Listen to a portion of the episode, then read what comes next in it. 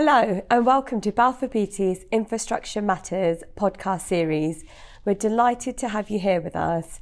I'm Jess Sandhu, Social Value Manager at Balfour and I'm your host for this inaugural episode where we will be discussing neurodiversity in the workplace.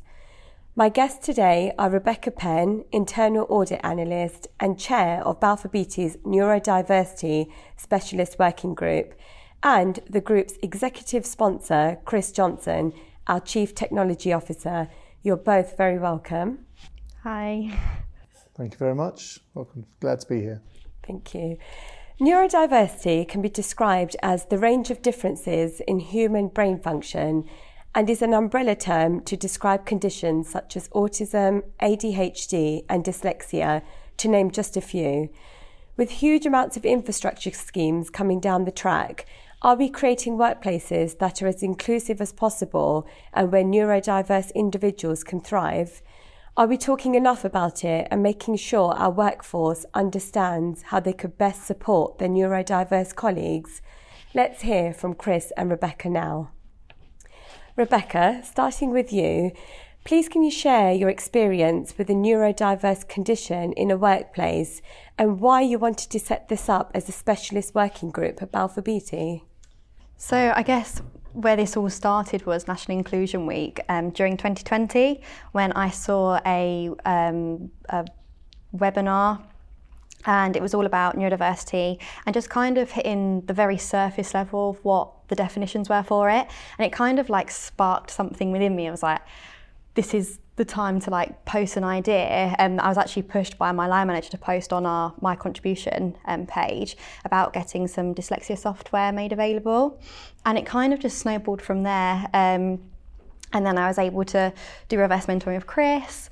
What can we do? Small changes that makes people's working day better and easier and actually get the most out of them. Um, and I guess that's really important part of the group I'd say everyone is different when it comes to what they bring to the table. Like with people that are neurotypical, they're going to have their own strengths and weaknesses. Um, but for people that are neurodiverse, you've got the classical ones of being more creative. Um, we tend to be quite big picture thinkers, so we visualize things in our head, and then that's just how we see it.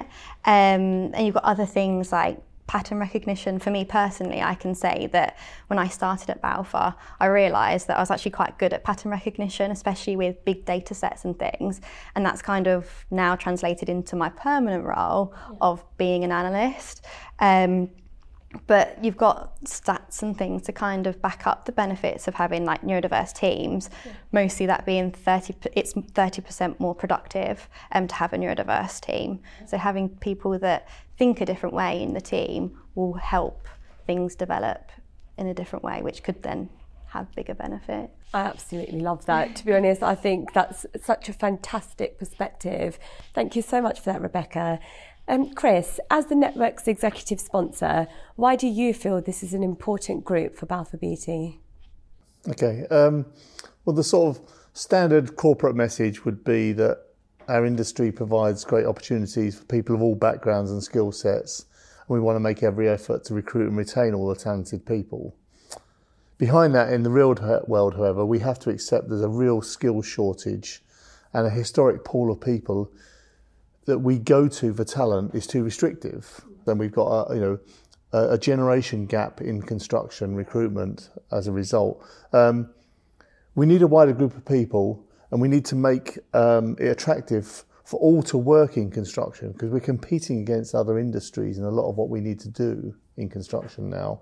Um, so whatever we can do to attract and retain a wider group of people, the better.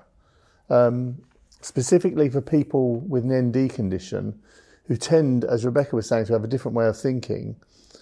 And I use the analogy of um, what's the definition of insanity? Yeah. You know, keep doing the same things over and over, expecting a different result.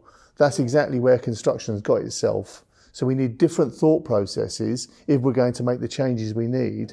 And we need that from people coming into the business. So we absolutely need people with a neurodiverse condition who think differently. Fantastic, Chris. I completely agree with you. And to be honest, I that's actually put a bit more into more of an understanding for me of how important this group is to Balfour Beatty. Could I just ask you to just tell us a bit more about the neurodiversity working group and what is the main ambition? Sure. Um, I mean, I'm sure Rebecca could add more detail, but actually, um, for me, I've seen straight away that it provides a support to people with a condition, but it also provides um, support to people who are living with someone else with a condition, the people who have got children that are conditioned, and that combined with the fact that we're driving the education aspects of this um, as a result of the group being in existence, in existence, and that is increasing. And the widening out of that education is is just really helping people to settle and to retain these people and have them more productive. You know, I'm all about people being productive, as yeah. you'd imagine. as, yeah, yeah, I can completely imagine that. Um, thank you. Can um, I butt in? Sorry. Of course, please. okay. Um, for me, I guess the main ambition for the group is just making an environment where people are able to do the best job that they can do, no matter what barrier they come across. And like, a part of that obviously is we have the educating, the adjusting and the support and the recruitment side of the group where we look at all these different aspects and go, okay, what small changes can we do to allow people to come to work yeah. and really do a good job because they're happy when you put in these adjustments, which then, like Chris says, improves the productivity and it then means it's better for the business. We'll yeah. be more productive, we'll make more money, we'll make less mistakes. Yeah.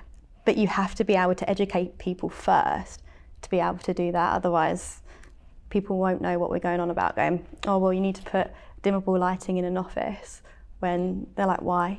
Yeah. Whereas actually, for some people, it's so that they can work more productively because there's one less distraction within the office. Yeah, and that makes the biggest difference, doesn't yeah, it? For sure, like that education piece is huge, both internally and externally. There's still a lot to do, I would say, because we're still quite new and kind of figuring out what we want to do.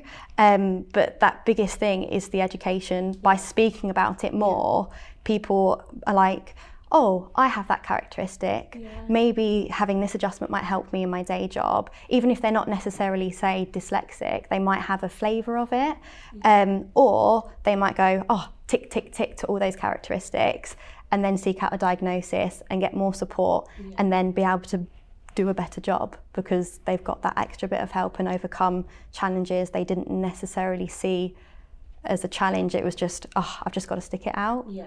Um, and it's that raising awareness. Yeah, for it? sure. Yeah. And then you can kind of go and on having to the, the group extra. to talk to. Yeah. So, um, Rebecca, you've, you've already shared some really great examples. Um, could I just ask you to just um, give a little bit more about how Balfour Beatty is supporting employees with neurodiverse conditions? So, I guess the biggest one, obviously, is with the group of having a safe place where people can go to if they have any issues or any suggestions to overcome certain challenges. And it's they a place where they can feel comfortable and not feel judged and be empowered to speak up. I think that's a big thing, especially in all industries, of giving employees a platform to be empowered and make a change yeah. and make a difference, and even if it is just a small difference. So, as a group, we released um, earlier this year top 10 tips for neurodiverse friendly workplace, yeah. and that ranged from um, keeping your camera on when you're in um, Teams meetings so people can see your body language and that yeah. kind of thing, to being more conscious of your formatting when it comes to posters and how you're sending out emails in terms of the colours, the font size, the font shape, because that has a massive effect on people that are not only dyslexic yeah. but also all the other neurodiversities as well. Site setups, um, we worked with Sunbelt yeah. recently. Um, where we created um, or worked with them to create a neurodiverse cabin, um, which included dimmable lighting, um, different colours on the walls, special textures and things. And the whole idea of that is on site, people have an accessible place to work yeah. where they haven't got as many barriers when it comes to neurodiversity because sites are always changing yeah. but having a consistent cabin that is suitable not just for neurodiverse people but also for neurotypical people yeah. like people that haven't been diagnosed as being dyslexic autistic ADHD yeah. have also said these cabins are really good they're better they're more they're more stimulating when it comes to work it's not just a white box where sound bounces off of and I think that's quite a message to get across to people. The things that we're doing don't just aff- affect people that have got a neurodiverse condition. It affects everyone because really everyone does have some characteristics of neurodiversity. Yeah. So And it's just raising awareness of Yeah. those as well, isn't it? Is is talking about it, mm-hmm. and like you said, some people might not know that they've got it, but until we start talking about mm-hmm. it more, that we would. Nobody has found the changes we've made to some of the colours to be anything other than positive, which just shows you it, it's an, been an improvement for everybody. And what an accomplishment! What an accomplishment! um, that's just a few Yeah, no, things really that great. we've done. Um, in terms of, I guess, training, um, we're looking at putting in training for um, HR, so like hiring managers, so they're aware of what to do when someone says to them, I've got autism. So then we've got a process of, okay, we can put in these adjustments for you when it comes to the interview process. And then when you do start, we can sit down with your line manager and make sure you're fully supported. Um, because sometimes, especially being autistic, the change of starting a new job can be really hard. So having those procedures in and having the training so people know what to expect and how to handle that situation. Um, and that's the same thing, I guess, for IT, making sure that they have an understanding of neurodiversity, the challenges, and then how they play a part in that. With technology is the biggest thing. I think Chris would agree. Of technology plays a big part when it comes to accessibility, and we're only starting to scratch the surface of it. Um, so just um, just moving on from that, Chris, could you just tell me a bit like, a bit specifically on from the technology side about how Balfour Beatty is supporting employees? Sure. Um, well, one of the more basic things is getting the um, manager within the IT team who manages the help desk and the support people involved in the group because th- that helps to educate people who are dealing with help desk calls or any of the challenges or requests that come in. So just broadening out that education to that group, which is an obvious thing to do. But then we've been able to look at um, the colour schemes within the IT tools and where they need to be adjusted based on the feedback, but also getting the direct contacts that we have. We've been able to get into people who are influencing the product teams from a neurodiverse consideration and start to get them looking and understanding on our feedback what what could change within the product set itself. It doesn't mean we can, you know, suddenly have Microsoft developing a completely different tool to what they've got, but it is being considered by the people who are actually doing the development, which is a great route in. We've short circuited some of the process of getting feedback into Microsoft. And I think that really, you know, it's seen as a positive by them to get that sort of feedback. to get that. And, and all of that's come from setting up a working group and having individuals feel comfortable enough and confident enough to to say that this is the support that I need. And and you know having somebody on the other end like Chris saying let's work together you know let's let's let's do it. Let's do the absolute best that we can and taking it as far as you can. I mean, I would like you know this to be the way of working within the industry, but I'm a bit nervous. I don't want our competitors to get as good at us as us in recruiting people in. I'd much rather we steal a march on them. So we'll, we'll hold off on that for Yeah, let- well, we can let's uh, let's keep that under our under our belt for now, and let's be the best that we absolutely can. Well, we're ready. From what I can hear, um, this sounds like a leading leading working group. Um, so again, fantastic, fantastic to hear more about this. Um, Rebecca, could I just ask finally, just to just to sort of bring this to an end, um, what would your top tip for companies be to make sure they're being as supportive as possible?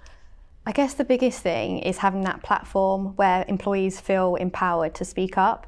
And if they see a change that they'd like to be done, be able to put that idea forward. Um, we have My C, and it's incredibly successful as, for us as a business.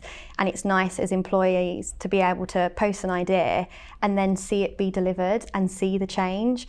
And at the end of the day, employees' voice is incredibly powerful, and businesses need to you know, people are your greatest asset yeah. at the end of the day. They're the ones that make you your money. Um, so valuing them and giving them a voice is probably the most powerful thing you can do. Yeah. Thank you both very much for joining me today. It's been really informative and an enlightening discussion. I think our listeners will have learned a lot. I, I know I certainly have. And to those of you who are listening and took the time to play or download this podcast, a big thank you to you as well. In our next podcast, we'll be discussing the role collaboration played in the successful delivery of the world leading teaching, learning, and research facility, Manchester Engineering Campus Development. We do hope you'll listen. Bye for now.